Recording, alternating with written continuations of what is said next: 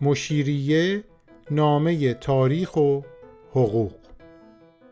این پیوسته پنجم از دفتر اوله که اختصاص به حکایت اعزام محصل به خارج داره، چهارده مرداد هزار و چهارصد و یک منتشر شده.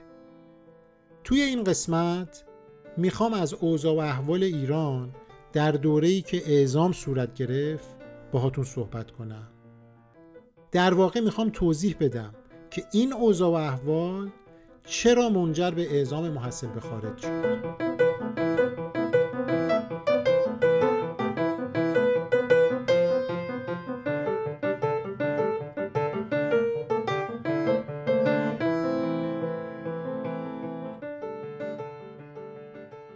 این قسمت رو میخوام با یه سوال شروع کنم. چرا ایران سال هزار و هشتصد و یازده میلادی اولین محصلین رو به خارج اعزام کرد؟ چرا زودتر به فکر نیفتادن؟ اصلاً چی شد که این فکر به وجود اومد؟ چه کمبودی حس میشد؟ چه اتفاقاتی افتاد که باعث شد این اعزام صورت بگیره؟ بذارین خیلی معطلتون نکنم، یه جواب سریع و خلاصه بهتون بدم تا بعد بریم به سراغ جزئیات، چون تو قسمت‌های بعدی راجع به همین موضوع مفصل با هم حرف میزنیم. گام به گام، ذره به ذره میریم تو جزئیات تا ببینیم چه خبر بوده، جواب این پرسش‌ها چیه. اما به طور خلاصه این فکر از اونجا به وجود اومد که بعضی از دولت مردای ایرانی تو دوره قاجاریه، یعنی اواسط سلطنت فتحعلیشاه قاجار، خصوصا تو دارالسلطنه تبریز، یعنی عباس میرزای ولیعهد و دور و اطرافیای نخبه‌اش، به این نتیجه رسیدن که ایران در خیلی از حوزه ها و زمینه ها از اروپایی‌ها عقب افتاده. یه دانشی، یه فناوری، حتی از نظر بعضیا اون موقع یه جادویی خارج از مرزهای جغرافیایی و فرهنگی ایران به وجود اومده که ایرانی از اون بیخبره، بهش دسترسی نداره. این فقدان، این ناآگاهی باعث عقب افتادگی و درموندگی ایران شده. اتفاقاً همین عقب افتادگی باعث شده ایران تو جنگای با روسیه شکست بخوره. این نخبگان توی تبریز دور هم جمع شدن، راه‌های مختلف رو امتحان کردن، خیلی تلاش کردن تا این شکاف، این فاصله بین ایران و اروپا کم بشه، از بین بره، تا ایران هم بتونه به این علم خارجی، به این دانش و فناوری دست پیدا بکنه. مثلا مستشارای خارجی رو استخدام کردن که سپاه ایران رو به سلاح‌های جدید مجهز کنه. راه‌های جدید، تاکتیک‌های جدید جنگی رو به سپاه ایران آموزش بدن. به طور کلی سپاه ایران مدرن و قوی بشه. از طرف دیگه قراردادهای تجاری و اقتصادی هم با اروپایی‌ها بستن تا ایران از نظر بنیه اقتصادی هم قوی بشه. در کنار همه این راه‌ها به این نتیجه رسیدن که باید کسایی رو به خارج اعزام کنن تا از نزدیک این علوم رو یاد بگیرن. این محصلین برن ممالک غربی و فرنگی، از نزدیک با چشمای خودشون فرنگ رو ببینن، بفهمن چه جور جاییه، زبان خارجی یاد بگیرن، بعد دانش و داشته ها و دیده هاشون رو به داخل منتقل کنن، یعنی چشم و چراغ ایران باشن تا بلکه ایران هم تکونی بخوره، پیشرفت کنه، به جلو بره. یادمون نره داریم در مورد اواسط سلطنت فتحعلیشاه صحبت میکنیم. بنابراین اینطوری بود که فکر اعزام محصل به خارج ایجاد شد. خب این کل حرفیه که میخوایم تو این چند قسمت با هم بررسیش کنیم. اما لب مطلب همینیه که گفتم. حالا که چارچوب بحثمون مشخص شده، بیاین بریم سراغ جزئیات. اگه موافق باشین کمی بریم عقب و دوره‌های مختلف تاریخی رو با هم بررسی کنیم، ببینیم این عقب افتادگی، یا بهتره بگم احساس عقب افتادگی، از کی و چطور شروع شد. چرا در دوره فتحعلیشاه بود که اعزام محصل انجام شد؟ خب حالا بیایم بریم سراغ دوره صفویه ببینیم چطور بود.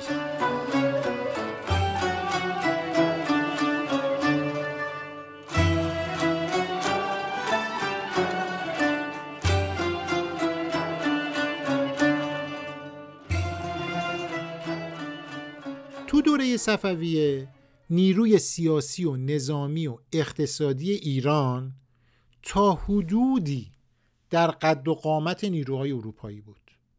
به قول یکی از نویسنده ها ایران دوره صفویه همگام و همقدم با کشورهای دیگه پیش می رفت. به نظر می رسید علوم داخلی پاسخگوی نیازهای فرهنگی، اجتماعی، اقتصادی و حتی نظامی ایران بود. این حرف یعنی چی؟ یعنی یه علم داخلی وجود داشت که میتونست نیازهای مختلف ایران رو جواب بده. یعنی ایران از نظر تکنولوژی خیلی عقب‌تر از بقیه جوامع نبود، خصوصا تو دوره شاه عباس اول، همون شاه عباس کبیر و حتی بعد از اون. البته اینجا بذارین یه پرانتز باز کنم. میدونیم که تو شروع دوره صفویه ایران نسبت به عثمانی، هم ترکیه امروزی، در موضع ضعف بود. یعنی زمان شاه اسماعیل اول، جنگ چالدران بهترین نمونه این ضعف و عقب افتادگی ایرانه. اما جنگ چالدران چی بود؟ تو بیست کیلومتری شمال غربی خوی بین شاه اسماعیل اول صفوی و سلطان سلیم فرمانروای عثمانی سال هزار و پانصد و چهارده یه جنگی در گرفت که اسمش شد جنگ چالدران.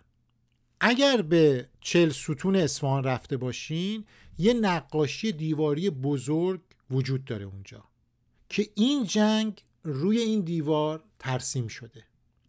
اگه نگاه کنین میبینید که سپاه ایران با شمشیر و تبرزین و چماق داره می جنگه و ارتش عثمانی توپ و تفنگ داره.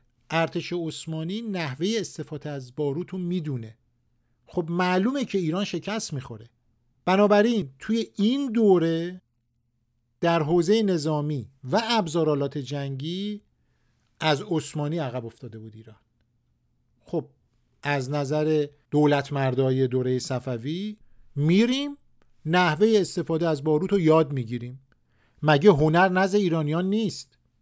خب میریم کارگاه‌های توپریزی و تفنگسازی و استفاده درست از باروت رو از اروپایی‌ها یاد میگیریم، اروپایی‌هایی که با عثمانی هم دشمنن، واقعا همون دوران با عثمانی در حال جنگن، حتما این تکنولوژی رو به ما میدن و اتفاقا دادن و این تکنولوژی وارد ایران شد. کارخونه‌های توپریزی در اصفهان، کرمانشاه، شیراز، بقیه جاها، کل ایران این کارخونه ها تأسیس شد و توپ و تفنگ ساخته شد. با این روند ایران تونست با سرعت عجیبی عقب افتادگی خودش رو جبران کنه. خب معلوم بود دیگه نیازی به اعزام محصل به خارج نبود. بحث صفویه رو ببندم با این جمله یکی از نویسنده های معروف که میگه گرچه ایران تا پایان دوره صفویه مناسباتی با نخستین قدرت‌های اروپایی به ویژه جمهوری ونیز برقرار کرده بود، اما در این دوره و سپس در عصر فرمانروایی صفویان تا پایان کار نادرشاه ایران هنوز قدرتی مهم دست کم در منطقه به شمار می آمد. اما بریم سراغ دوره‌های بعدی، یعنی فاصله بین صفویه و به سلطنت رسیدن آقا محمدخان و شروع پادشاهی قاجاری. این دوره یکی از بدترین و تیره ترین دوران‌ها برای ایرانه. دوره‌ای از بی‌نظمی، آشفتگی، هرج و مرج، جنگ داخلی، وحشت و ویرانی برای ایران به وجود اومد که اتفاقاً این وضعیت برای دوره‌های بعدی تعیین کننده و تاثیرگذار بود. تا دهه‌ها اثر خودش رو باقی گذاشته بود. این دوران که حقیقتاً سخت بود برای ایران سکون و عقب افتادگی سیاسی، اقتصادی و اجتماعی رو به بار آورد. از طرف دیگه هم ایران چند پارچه شد. حاکمان محلی سر برآوردن، تو سر و کله هم می‌زدن. دعوا سر قدرت بود. هر کسی می‌خواست قلمرو خودش رو توسعه بده، حمله می‌کرد. شیرازی حمله می‌کرد به اصفهان، خراسانی حمله می‌کرد به سیستان. در آذربایجان هم همینطور. خودتون میتونید تصور کنید که این چه مخمسه و چه بلاییه که ممکنه سر یه ملت بیاد. اما تو همین دوران، یا حتی بهتر بگیم از اواسط دوره صفویه، اروپا، البته منظورم اروپای غربیه، داشت به سرعت جلو میرفت.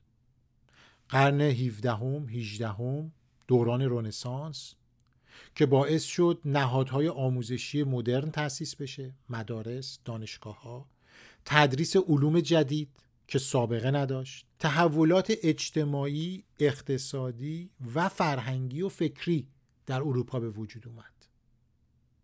از نظر فناوری‌های نظامی و صنایع وابسته به ارتش هم خب میدونیم که اروپا خیلی پیش افتاد. از نظر سیاسی هم همینطور. میتونیم اسمشو بذاریم چیرگی سیاسی اروپا بر کل دنیا. مثلا در هند، در آمریکا، در آسیا و تقریبا اکثر نقاط جهان. اینا رو میگم تا تصویر ذهنیمون آماده بشه که داریم در مورد چه دنیایی صحبت میکنیم و ایران کجاست و این فرستادن محصل به خارج چه اهمیتی داره. خب حالا برگردیم سراغ دوره‌های تاریخیمون. میرسیم به ظهور آقا محمدخان و شروع پادشاهی قاجار. وقتی آقا محمدخان تاجگذاری کرد، همونطور که گفتم اوضاع اروپا کاملا عوض شده بود، دگرگون شده بود. در شمال ایران قدرتی به نام روسیه سر برآورده بود. روسیه‌ای که در قرن شانزدهم، هفدهم، پانزدهم اصلا قدرتی نبود، حالا دیگه یه قدرت بزرگ به نام روسیه بود. قدرت و نفوذ انگلستان هم که در سراسر جهان گسترش پیدا کرده بود. مستعمراتشون در آفریقا، در آمریکای جنوبی و خب کل آمریکای شمالی، تو آسیا، هند کاملا در حال پیشرفت بود. فرانسه هم که خب انقلاب کبیر فرانسه رو پشت سر گذاشته بود، ناپل اون کم کم داشت به قدرت میرسید. در یک کلام همه اینا نشون میده که دنیا تغییر کرده بود. شروع قاجاریه شروع ارتباط با این دنیای تازه است.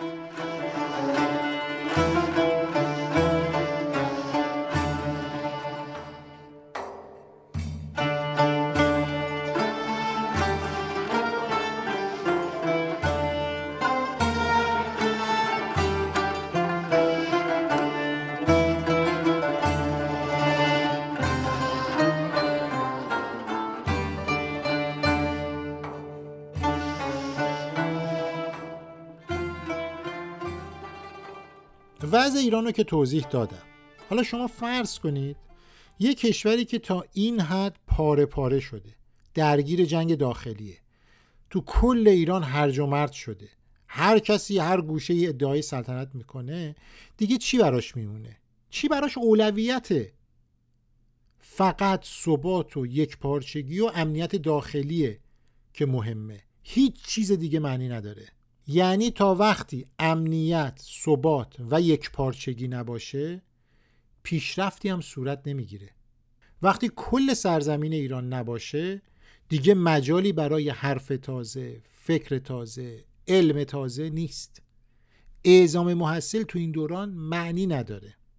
تو سالهای ابتدایی شروع دوره قاجاریه، یعنی دوره آقا محمدخان، روابط ایران با کشورهای غربی، خصوصا اون سه کشور مهم، انگلیس، فرانسه و روسیه، بیشتر جنبه تجاری داشت.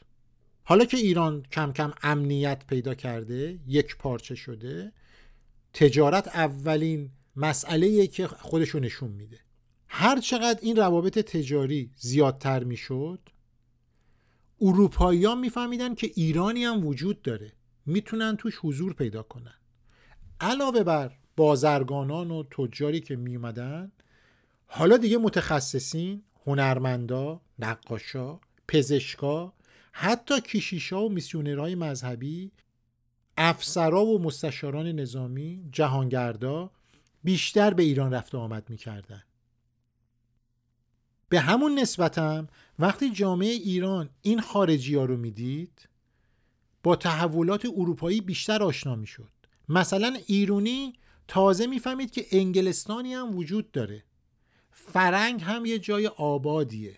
اون دور دوراست اما هست. این نکته رو باید اینجا بگیم که این تبادلات و تحولات توی اون ابتدای دوره قاجاریه فقط یه جرقه کوچیکی بود که آتیشی به پا نکرد. یعنی تلنگرهایی زده شد، آگاهی‌هایی به وجود اومد، اما عامل تحرک و انگیزه اصلاحات و تغییر نبود تا ایرون و ایرونی دست به اقدام بزنه. بنابراین تا این دوره تاریخی، یعنی حدوداً نیمه اول سلطنت فتحعلیشاه، صحبتی از بازسازی کشور و تغییرات گسترده نبود. به تبع اون اعزام محصل به خارج هم مطرح نشده بود. مفاهیمی مثل آموزش و پرورش مدرن، مثل قانون، مثل دادگاه، مشروطه، نظام سربازگیری، آموزش نظامی، نظامیگری حرفه‌ای، اینها مفاهیمی بیگانه برای جامعه ایران بود. اصلا کسی از این موضوعات خبر نداشت، به گوشش نخورده بود. اینا رو داشته باشی تا اینکه یکهو ایران درگیر جنگ با روسیه میشه. اونم چه جنگی؟ خانمان سوز، خانمان برانداز. ایران سخت شکست میخوره. این شکست سیلی محکمی بود که به بعضی از نخبگان خورد. اونا رو متوجه عقب افتادگی ایران کرد.